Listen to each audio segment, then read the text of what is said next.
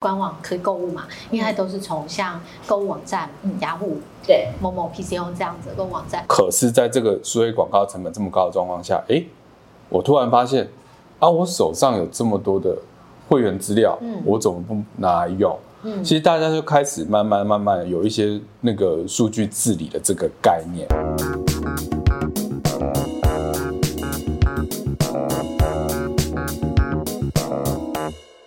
欢迎收听今天的电商放手一搏。不要每次都叠在一起讲，这样子比较有默契啊，哦、对不对？好，好，好，好，好啦，我是电商小白文文，我是电商好朋友 Peggy。今天呢，我们要讲的主题，只要介绍这位来宾，大家就会知道我们要讲什么主题，是吗？对啊。哦，要不要介绍一下？为什么？为什么？好了，欢迎今天的来宾，他是爱卡拉 CDP 的业务总监 Henry。Hello，好，大家好，文文好，Peggy 好。我们要三个关键字。爱卡拉，明明就是 CDP。好，好，CDP 是什么？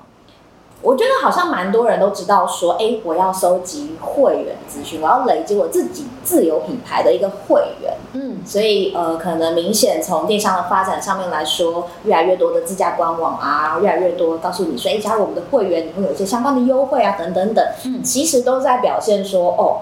品牌的很积极，想要去收集一些会员的资料，嗯、但收集会员资料，然后，然后呢？下一步呢？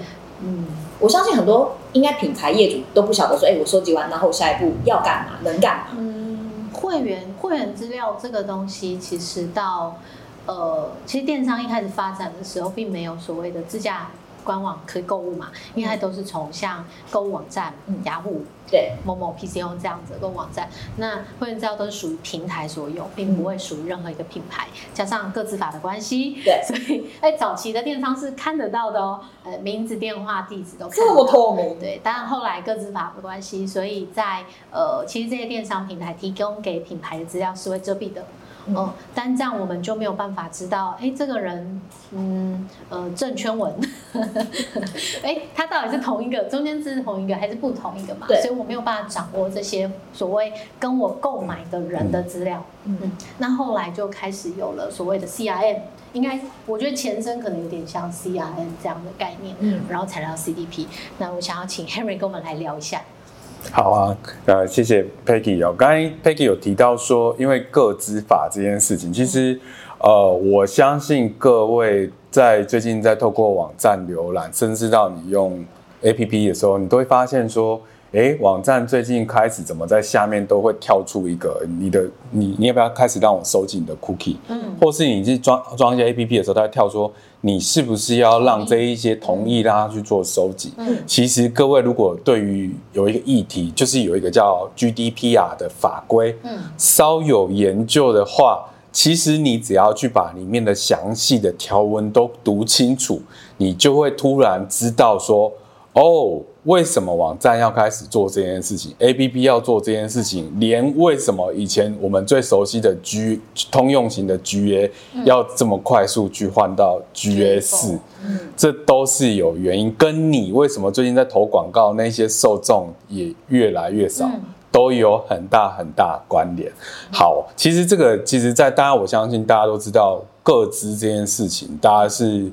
呃，越来越自己有自我意识，要去保护它。对，那其实这个这件事情从消费者本身就开始。那现在对于这些非常多的品牌，它对于这些过去它非常仰赖的一些数位广告成效，其实他们都已经感觉到，哎，怎么你每一年的广告成本越来越高，投放效果都越来越差，那就慢慢的、慢慢的开始衍生出，对，其实。我们在过去的一些数位策略上过度仰赖的数位广告，嗯，可能在此时此刻，我们要开始转念，我们如何去建构一个更完整的整个跟市场行销沟通脉络？你可能要搭配网红，嗯，你可能要，当然数位广告它还是有它的价值啊，嗯。那可是，在这个数位广告成本这么高的状况下，诶，我突然发现，啊，我手上有这么多的会员资料，嗯，我怎么不拿来用？其实大家就开始慢慢慢慢有一些那个数据治理的这个概念。嗯，可是有了这个数据治理概念之后，然后呢，我会开始撞到下一个题目。我数据我的资料收这么多啊啊，我要怎么用？对啊啊，我资料上都在对啊啊，我又没有人可以处理，所以其实这个就就会开始延难产生说哇，原来我要自己去处理这些资料，其实是非常痛的。那而且我们这边我们再往下再剖一点哦，对我这些资料我又分成过去的历史资料，一我们称为这种叫做静态资料，就是它已经发生了。然后大家，因为我刚刚也会说 GA 嘛，对，GA 其实我们称它为动态资料，因为它正在发生中，嗯嗯、但它可能不一定有造成购买行为。嗯，对。那其实数据治理这个概念，其实就是说，我要如何勾勒出使用者的完整的轮廓，嗯、我包含你过去的静态资料。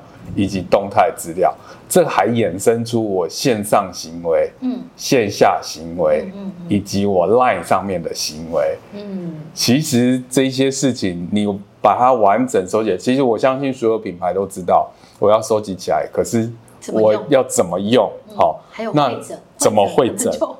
对，就花了很多时间。哇，对，庞大。如果你发现比对不出来，就没有办法汇整。哇哦，对，这这个各位如果有去碰到这些资料的话，你就知道这有一个专有名字叫数据的清清洗，嗯、这很痛苦。嗯、所以其实这个也因为有这些这个市场上的需求，慢慢从那个就是会衍生出 CDP 这个词。这个 CDP 这个词它全名叫 Customers Data Platform。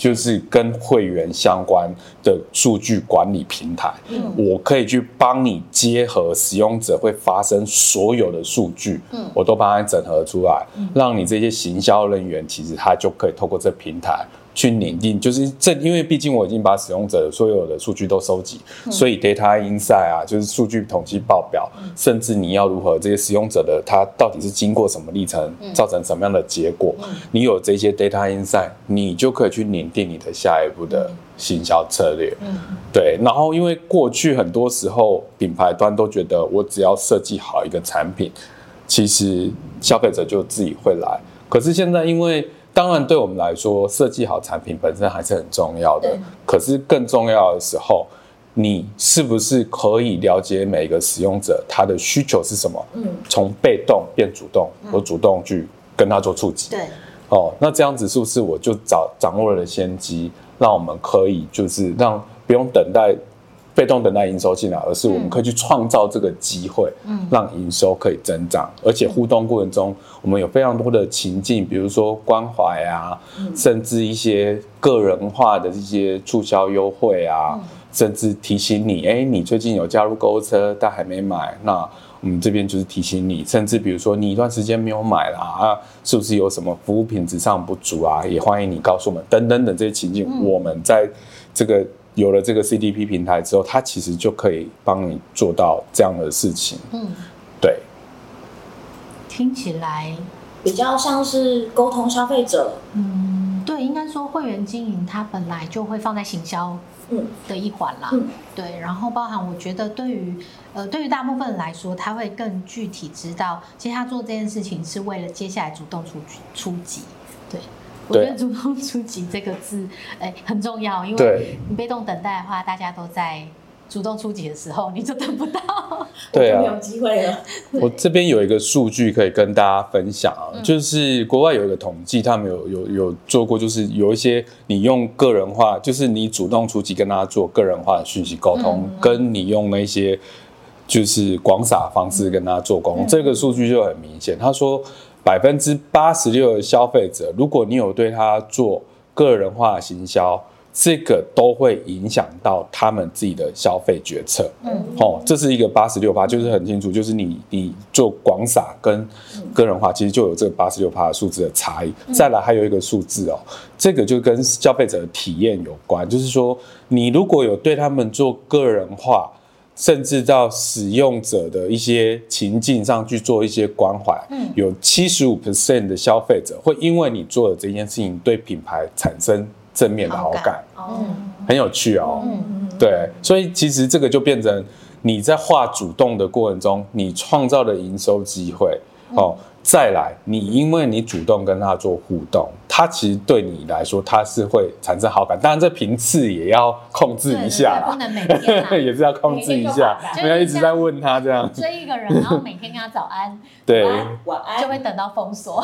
对啊，蛮有趣的。嗯所以其实，呃，刚提到的一块就是说，除了我们被动的等，就是大家看到或者搜寻到我们的资讯，嗯，主动的去联系我们可能拥有的这些消费者的资料，对，主动的这个过程，其实对于很多，例如说像呃大档的时候，大档之前、嗯、等等，我们对于这样子做一些呃比较积极的沟通，它是其实可以产生不错的效果的。对，那但是我要沟通的对象呢，在可能 CDP 里头，它大概可以做什么样的一个分类啊？嗯，好，我们其实这边在多数啦，有在碰数据的人，其实都对有一个演算法，因为应该说一个分群分众的模型，嗯、一个叫 RFM，嗯，它这 R 就是最近跟你互动的时间、嗯、互动的频率跟互动的价值。这个是所有在做会员，就是做分群分众的人一定会用的这个模型。嗯，那我们通常其实会觉得说，其实使用者他可以再剖更细。嗯，比如说我们常常会推一个叫四 P，这个四 P 其实它它主要在讲的事情是什么呢？它其实是在说这些使用者啊，他是不是对于价格是敏感的？哦，甚至他对促销是不是敏感的？哦，那他他的周期。甚至它对你的利润的贡献额是不是高的？因为这边其实很简单，就分成你只要降价他就买。嗯，对。啊，有些人就是你降价他都不会买。嗯。但是如果你有一些新品上，他对你的品牌是忠诚度的，因为都是这种新品，它的利润空间就比较大，你就可以透过这样的方式去去再去出再去分出这些人他的。个人化，你就可以再把它分开。哦，假设我可能喜欢买新品，嗯、那我可能对于品牌来说，我就是一个可能价值比较高，价值比较高。那等到有新品或新口味什么推出的时候，他可能就会主动的跟我沟通。对，其实，在这里面，当然，我们刚刚这边提到都是以销售为主嘛。其实，因为个人化的过程中，它也可以跳出情感行销。嗯，比如说，你对于这一些利润比较高，你都会买新品。那如果今天我有新品活动，我就营造一个尊荣感，就是你只有你，我邀请你来做我们新产品的体验。擦擦之夜。对对对。新品体验。他们没有付钱，我不要讲。擦擦之夜，这种其实我们就可以做。但因为我们常常在讲说个人化，就是我们在做这些个人化之前，像我们 RFM 跟四 P，其实还有一个很重要，就是使用者他现在正在发生的行为，我们称为叫 TCC。这个 TCC 就是它的浏览时间哦，因为其实你对于一个东西它是有兴趣的话，它其实会先去看。对，哦，那他看的这个时间都会影响他对于这个东西的购买意愿。嗯。好、哦，再来，他都习惯去什么通路？这个 C 就是 channel。第一个，第一个 C 是 time，第二个，第二个 C 那那第一个是 T 是 time，第二个 C 是 channel，第三个叫做 customers lifetime value。其实这是我相信所有做电商的听众朋友，你们都想要营造的。嗯，所以我们在通过这样的 RFM 四 P 跟 TCC，其实我们交叉组合，我们在分群分众上就可以做非常多的变化。嗯。对，让你可以去拟定为什么我们要做这个分群。其实最重要的是，相信所有的品牌，你的行销预算都是有限的。对，那你到底要把你的钱花在谁的身上？啊，这些人如果最近就本来就已经会买的，其实说真的，他不是不重要，而是你在这些人他本来就会买，你就盯着他就好，先就顾着他。他对，你就是看着他，不用特别关爱。可是你的预算上，你应该针对那些可能会买。然后又正在考虑的人，你把钱放到他身上，因为这样子你的就是本来就会买，加上可能会买，那你的营收上是不是就有一个机会就会扩而更大？你把你的钱放在对的人身上，对，这个就是为什么我们常常要讲分群分众最大的概念就是这样。应该是说，呃，本来就会买的人，他在我整个呃组成上，他就是金字塔。金字塔顶端，嗯，那可能会买的人在中间。哦，我如果针对顶端一直去做事情，我中间不做事情，他就会哎，考虑别人。对，我要想办法。那呃，而且他人数比较多。哦、那今天叉叉之夜好了，我邀请那本来就会买的没什么用，但我同时间邀请那种可能会买的，嗯、他会看到那个本来就会买的人，他也要跟他、哦、对，那嗯，好像嗯，你创造那样子的需求的氛围的时候，你很容易就拿到一个好的结果。嗯。嗯，而且进场的人都觉得哦，我有邀请卡，对，我们都是一样尊荣的，对对对对对，那。呃，本来就可以买的，你只要再给他一些 special 的一些，哎，你给他一个包厢或什么的，他还是会觉得，哎，我 OK，因为我想要 show off。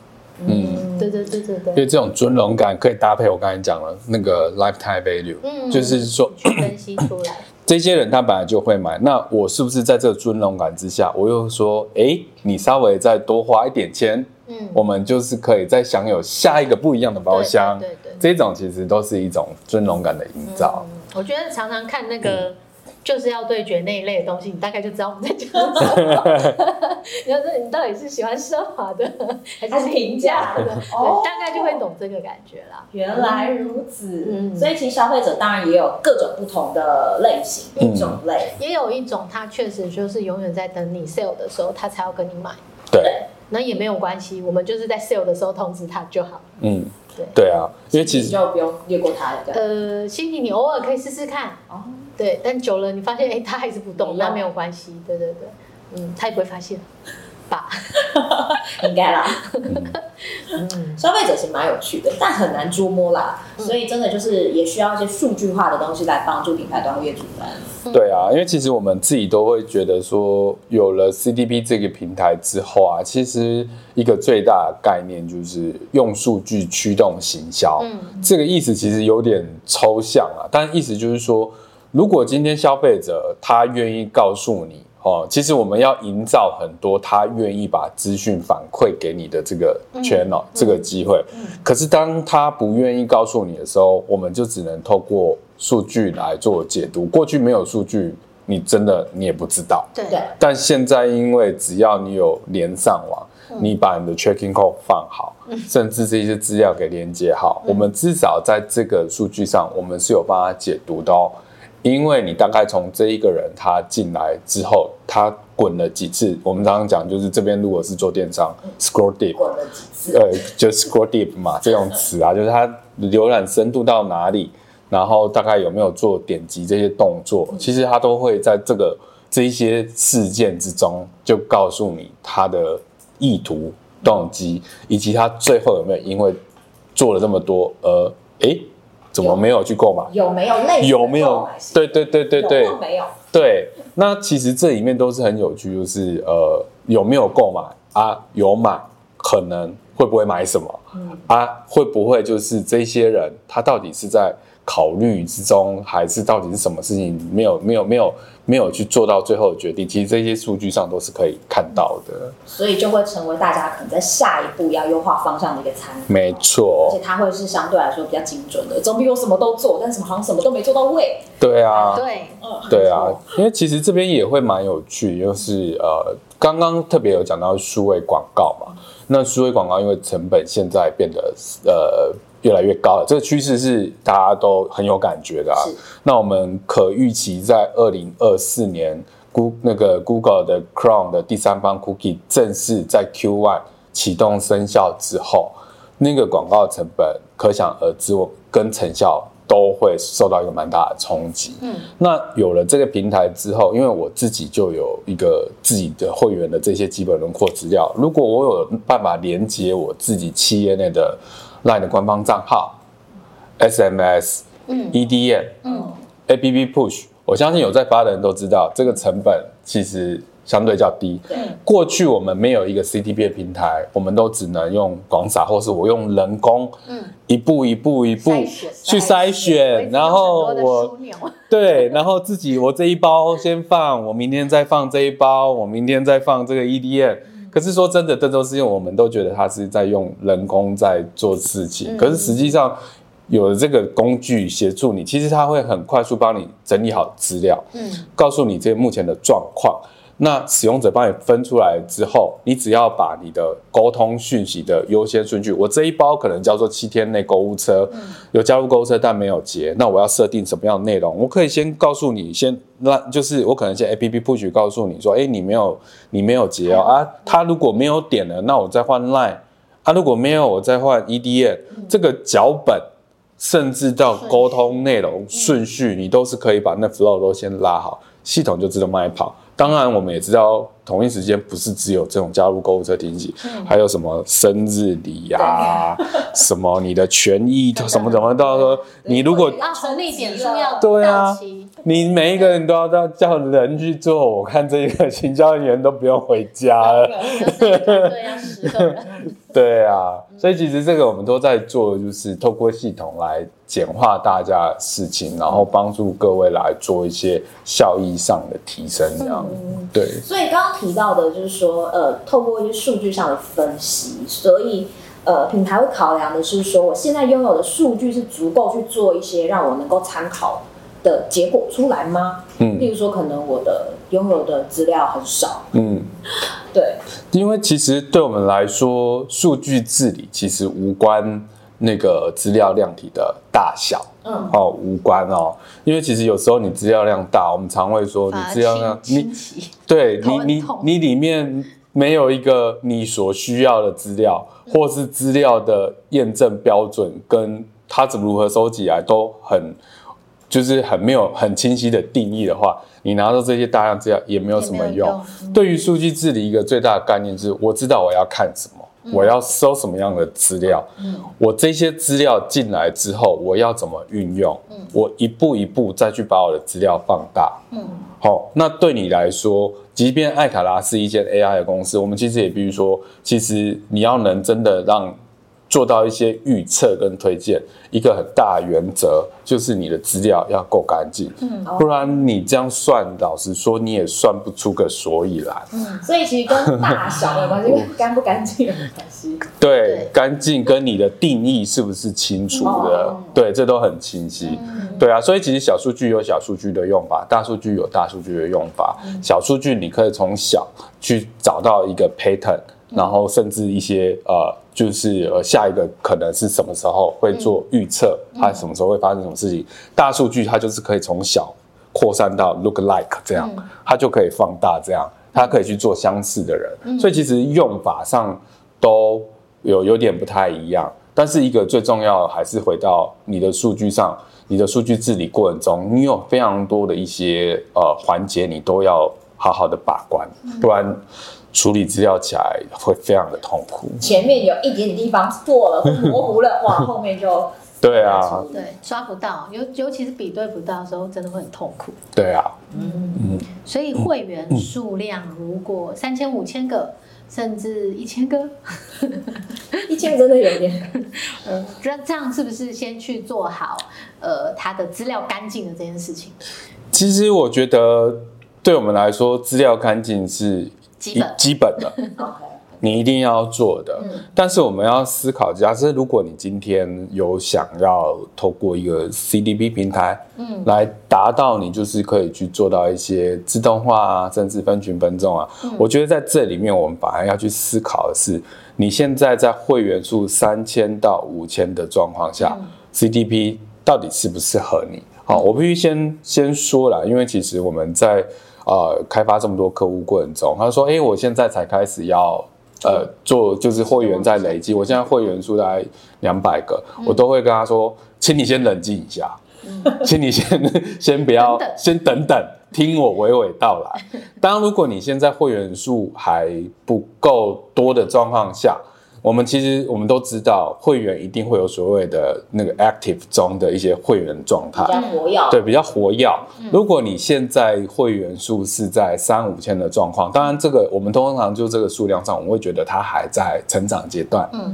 好，你的活要素可能会有四呃四十，就是我们讲 MAU 啦，嗯，MAU 就是 month 的 active user，可能会到四十趴到五十趴。嗯，但我们必须，你你也知道客单价，嗯嗯，你也知道客户的回购周期是什么的状况下，你就大概可以算出来，如果今天我们导入 CDP 里面，我帮你成长个三趴五趴、十趴的会员，但是你为了这个成长三趴、五趴、十趴会员，你去导入一个这种 CDP 的系统，它其实还是有一个月费。以艾卡拉来说，我们是以那种呃你的每个月的事件量的的的而产生一个月费去算。其实很很多人就会反过来思考说，嗯。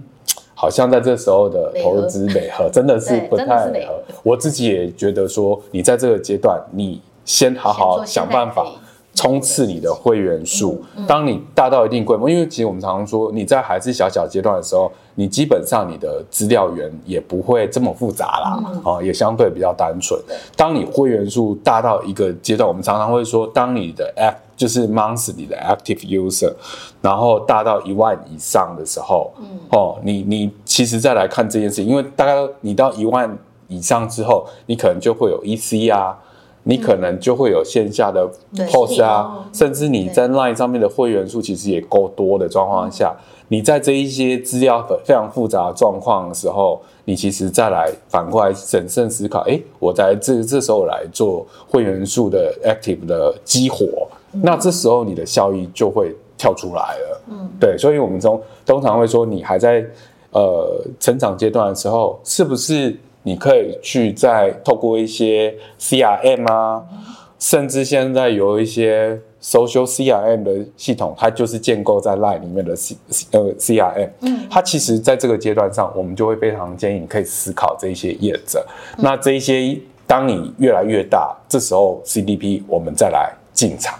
对，但这个都跟呃，其实都会回到我刚刚所提的，就是数据治理这个概念。嗯，你只要有这个数据整理的概念，其实你在不同阶段，你就可以非常知道，哎，我这个策略要怎么转变，要怎么改变，什么工具适合我，我要达成什么样的里程碑，就很清楚了。对，了解。嗯，我觉得有一个，嗯，因为因为 CDP 它毕竟是一个系统。一个工具。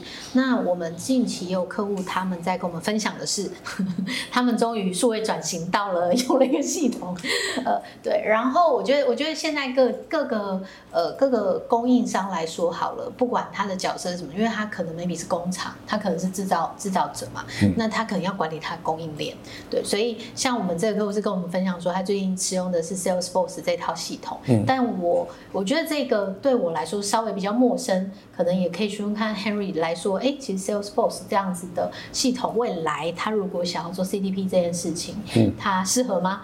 或是他有没有什么他要注意的地方？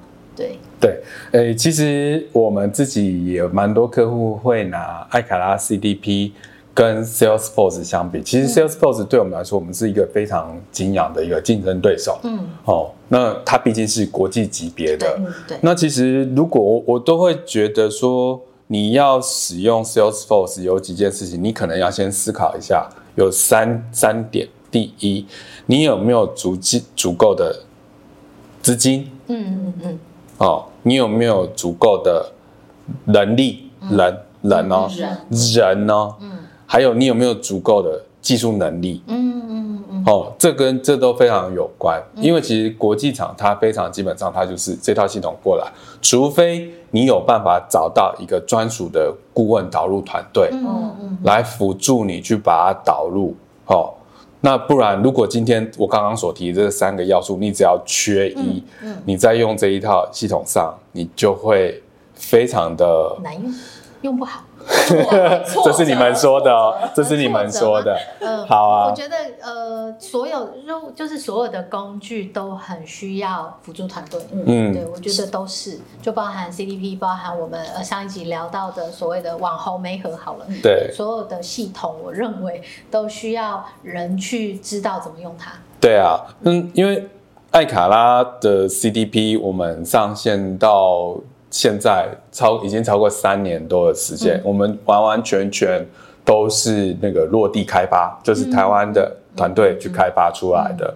那我们整个行销情境，因为我们常常在说嘛，行销一定要落地，要接地气，嗯，所以我们在 CDP 里面的情境都是由台湾这一些我们去做实地台湾的这些落地零售产业的客户，嗯、他们去告诉我们他们需要做些什么，他需要接什么样的平台，情境是什么，嗯，然后我们就会打造出一个落地的呃艾卡拉 CDP，嗯，所以其实基本上艾卡拉的 CDP 在多数的一些台湾的一些客户上，大概。百分之七十到八十吧，我们不要说百分之百，百分之百太太夸张了。七十趴到八十趴，其实基本上你来用 CDB 都很足够你用的。嗯、那。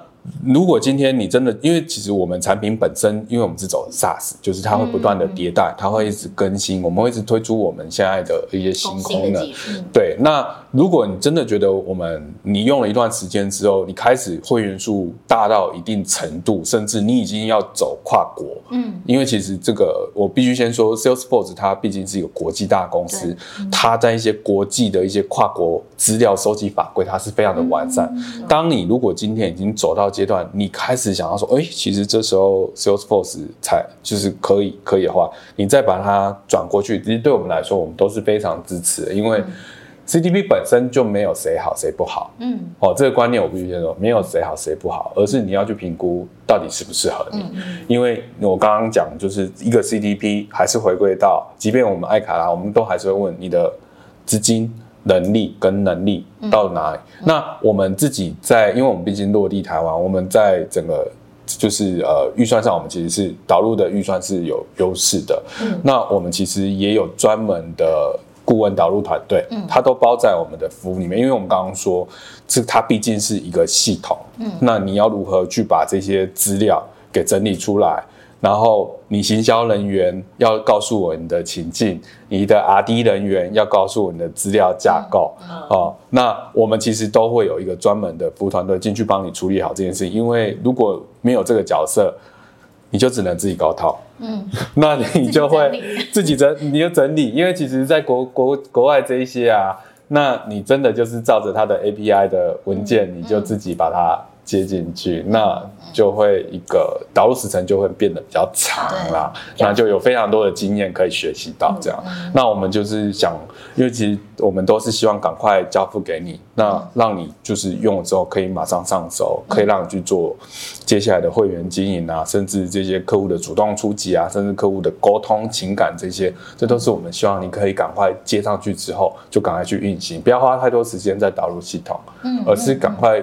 透过这套系统，可以创造一些到下一个阶段。对对对，没错。嗯，尤其是我觉得接下来就是 Q4 的，大单即将来袭。对啊。呃，这些真的就是一定要主动出击了。对。因为今年电商上半年大家盘点起来了，普遍都不好。嗯。对，所以 Q4 可能，呃，我觉得，我觉得除了也许你去做一些网红的。部分去，对对对，嗯、然后甚至你的广告投放的预算去做一些调整。但如果你现在整体的营运的状态，像刚刚 Henry 提到你的你的活跃的会员数可能 maybe 已经有将近一万人，嗯，哦，你可能很需要 CDP 来去帮助你。那有刚刚有讲到是有顾问团队，呃，可以协助说使用这套系统的品牌，呃，很快的去做到资料串接整理完，下一步。对，是可以去做对的事情。嗯，那呃，有什么比较呃建议大家 Q4 可以重点去做的事项方向？呃，是针对电商接下来的大档吗？对，哦，像因为我刚才特别提到 CDP，它可以收集使用者的。过去的购买的时间跟金额，嗯嗯、那甚至他有没有用优惠券？嗯、其实这个我刚刚提到都会做这件事情。那我们在还没到双，因为其实双十一大家做电商都知道，那一段时间广告费都是非常的惊人，贵，一定贵的嘛。那你其实你就已经知道贵。那如果你有一套 CDP，你已经有。自己的 Line，你已经结合你自己的 Line OA，你也有 SMS，你可能也有 EDM，你甚至有 APP Push，嗯，那你是不是可以针对我刚刚说，他会在双十，就从双十开始到双十二，过去几年在这段时间，你都会买的人，甚至你会用什么样的优惠券，你买什么样的东西，嗯，那我是不是可以结合我刚刚说的，我在还没到那时候。我可能提前我就把这名单整理好，嗯，我设计好情境。如果我今天产品的喜呃呃为就是产品的那个 category 非常多，嗯、我大概就可以开始筛选出这些人会买什么，买什么，买什么。他是价格敏感者，还是他是一些新产品？因为有一些电商会在双十，就是这电商档期做一些新品上架，然后首批优惠，那就结合刚才那种，就对于那种那种愿意创新的人，你在这时候就先发出去了，你先发。其实你不要等到那个双十 双十的时候你才来发，早就每个人都被淹没。来不及了，对，其实你就可以设计一个，就像我们最常做的就是超早鸟嘛。嗯、你现在就可以开始下定了，嗯、我们就在那时候开始做出货。嗯、你这时候其实在这时你就可以拟定非常多的 pattern 了，嗯、你就可以先不用等到那时候，现在就马上可以做。应该说超早鸟，你要怎么去？找这批名单，对，找对人做蛮重要的，对，就很需要 CDP 去帮助你做对的判断啊，对啊，不然你的钱钱可能又丢水沟。真的，真的丢钱钱丢水沟这件事情，真的是最近我听到的频率好高哦，真的，真的，因为自己本身有遇过蛮多的客户跟你这样子的一个回馈，他们过去有一些这样的经验，是啊，他们也希望可以寻求更好的解决方案。对啊，因为其实我这边也可以特别提，因为艾卡拉 CDP 我们毕竟是在做 AI 起家的，嗯，那我们其实，在内建的系统内，呃，依照你过往的购买记录，然后其实跟你的互动这些，我们其实都已经可以做到预测，嗯，谁会买，嗯，什么时候会买，买多少钱，嗯，买什么东西，这是我们其实内建就都可以。产生出来的模型，嗯，所以其实都搭配刚刚那个 Peggy 所说的，我们提前做做什么事情，除了提前做沟通，我们要去设计内容，我要提前跟他什么时间点，我要先送给他。啊，我到底要内容金额，我要设定多少？嗯，我们在一开始我们就可以先帮你先剖好。当然有些人会说，哎，我可以自己，我都知道，嗯，那没有问题。那我们这边的预测其实就是可以去辅助你，告诉你说，这些人出去之后大概可能可以创造多少营收，这个都是我们可以预测出来的。可以通过 AI 去帮你预测。对，AI 真的是太可怕了。没有啊，这个这个要可以做到这件事情，也又会在 echo 我刚刚说的，只要你前面的资料收集越正确越准确，我们在做的预测也会更加精准。嗯，对。所以，我我觉得品牌的观念现在大家是有个起头了，就是哎，我要有自己的。资料累积，然后数据，接下来就是我要怎么样正确的收集它们，然后来做好的运用跟对的运用，没错，这是后面的下一步嘛，对不对？所以从最前面的时候，大家就。真的，观念要正确，没错。对，观念要很正确。然后还有一个，因为刚好我们前几集呃跟熊哥也是在聊所谓的会员经营这件事情，其实我们最后也是得到了一个结论，就是你虽然希望他跟你交易，但是你要跟他多交流。嗯。那通过 CDP 这套系统，其实你可以常常跟他做一些好的交流、好的互动，嗯、跟他想要的。有的时候你给他的不见得是他想要，可以透过 CDP，只要你的数据整理、收集都是对的，嗯，那你可以给他更有亲切感的东西，更有温度的东西。对啊，因为我们所有的电商老板都要营收嘛。对。可是对我们来说，营收是最终目的。嗯。可是，在营收之前，还有几件事情大家都忽略了。营收之前要先有互动。嗯。有要有互动前，你要先跟他做触及。嗯。对嘛，它是一个一层一层的关系。对，其实都是回推，因为我其实要帮所有做行销的人讲讲话，就是这件事情其实就是我们都过于简化，可是每一个历程中它都有很多细节要处理。就像我们刚刚说的触及，触及你广发出去，它就是触及啊。可是你没有让他有感，你没有做到个人化，你没有成功引发他的兴趣，你触及。没有互动还不是一样？对对，所以一就丢水 对啊，丢到丢到水沟了。我们去水沟捡钱，水沟里面现在放了很多钱。水沟在哪里？好想知道。对啊，嗯，所以这个观念其实就是也也要帮各位所有行销人员，你要先能也都要有这个观念，当然也要让老板知道说营收增长。对，它是一个最终目的，可是其实行销人员也有非常多的事情要做，嗯，但偏偏行销人员却有限，我们要如何给他们足够的工具跟资源？对啊，嗯，让他们不要花时间在整理资料。没错，你用更正确的工具去帮助他们做事情。对啊，不是都在整理 Excel 嘛？是不是？整理 Excel 我觉得是非常花时间的。嗯嗯，对，OK。所以其实今天也蛮开心，就是 Henry 到节目当中讲那么多，然后告诉大家重要的观念。你看，如果今天有很多老板听到的话，支持一下行销人员的规划。对啊，今天他们其实有很多细节要做，所以大家如果要一起为了营收而努力的话，不妨呢就可以运用一些比较效率的工具喽。嗯嗯，没错。好，是今天的节目就到这里。对，同样要谢谢来自艾卡拉的业务总监 Henry。好，谢谢大家，谢谢。嗯，好，谢谢大家，感谢大家收听今天的电商放手一搏，也不要忘记可以持续按赞、订阅、分享我们的节目喽。嗯，下次见，拜拜，拜拜，拜拜。